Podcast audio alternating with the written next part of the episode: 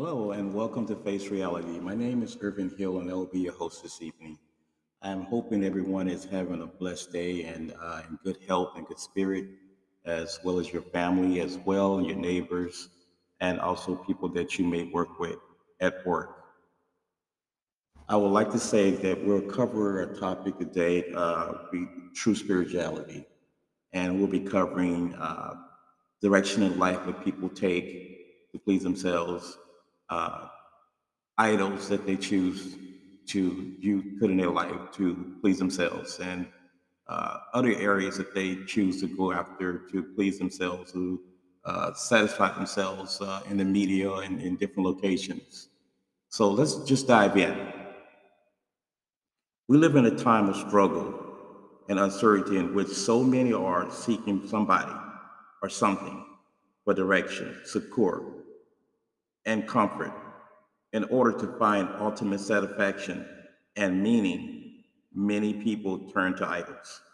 According to the word, an idol is anything that we put before, between our soul and God, anything to which we give our time dedication, and energy can become an idol. Anything that we allow to replace our professional relationship with God can become an idol. Yet idols are helpless and powerless to do anything for us. Some seek their directions from the media, stars, and music and movies. Some look to politics as a way to control their future. Others imagine that possessing more things on earth will make them satisfied. Others look to food or alcohol to satisfy the deep hunger in their souls. Still, others look to their careers to satisfy their need for status and self worth. Any of these things that we depend upon for our satisfaction or meaning or fulfillment amount to idolatry. Isaiah delivers to us God's message about his rightful place as only true God. Like Isaiah, we need to acknowledge that there is no other help or refuge. Is there a God beside me? Yea, there is no God. I know, and not any. Isaiah 4 and 4, 44 and 8. And as God witness, we need to show that our God is gracious and kind that he loves peace, that he owns everything, that he hears and answers prayers, that he has no prejudice, and that he is the only source of life and life. I am the first and I am the last, and besides me, there is no God. So I hope we all can agree that there is only one God and there's no other God besides him, and there's no other gods before him, and that he doesn't sit in the middle of no other God. So the notion that uh, there are many gods, there's only one.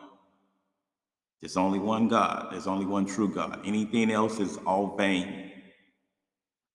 So please, listeners, don't let anyone tell you that there's more than one God. Now, you have the will the free will to worship the way you want to. God bless gave us that to choose. But there's only one true God. There's only one church. And that's the church that Christ built. Don't let anyone tell you anything different. Study the scriptures for yourself. So we covered the directions that people take and we covered idols people take, and we covered what people use on satisfaction, how to satisfy themselves, their souls, why they, you know, people just to justify why they do the things they do is beneath me. I hope you true believers also feel the same way that there's only one God and the only way that you can be satisfied is you desire Him. Desire Him. That's the only way. And all those that have looked to idolatry, looked for idols and idols and committed idolatry and, and worshiping stars and the media and looking for all type of ways to satisfy themselves, I hope you repent. For we all have fell short of the glory of God, and we all need a heart transplant. And repentance is the way to that transplant. And the only way to do that is be repent, ask God for forgiveness, and seek Him and desire Him more than anything else. Get baptized the right way on the Acts 238. Acts 238 is the way to go. Don't let anyone tell you anything different. It is Acts 238 that you should be baptized under. And let's read that for a moment. What it says. Acts 2:38, King James, version 38.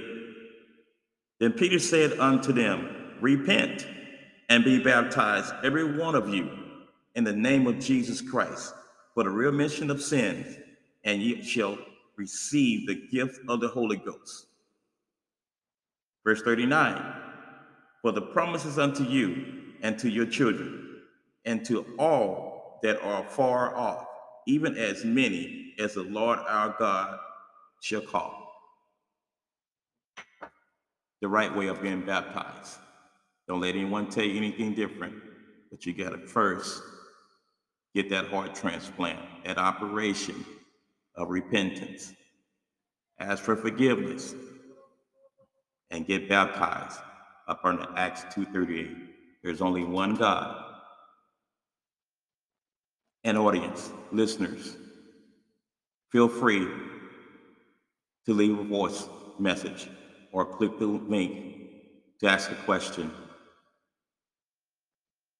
I appreciate you.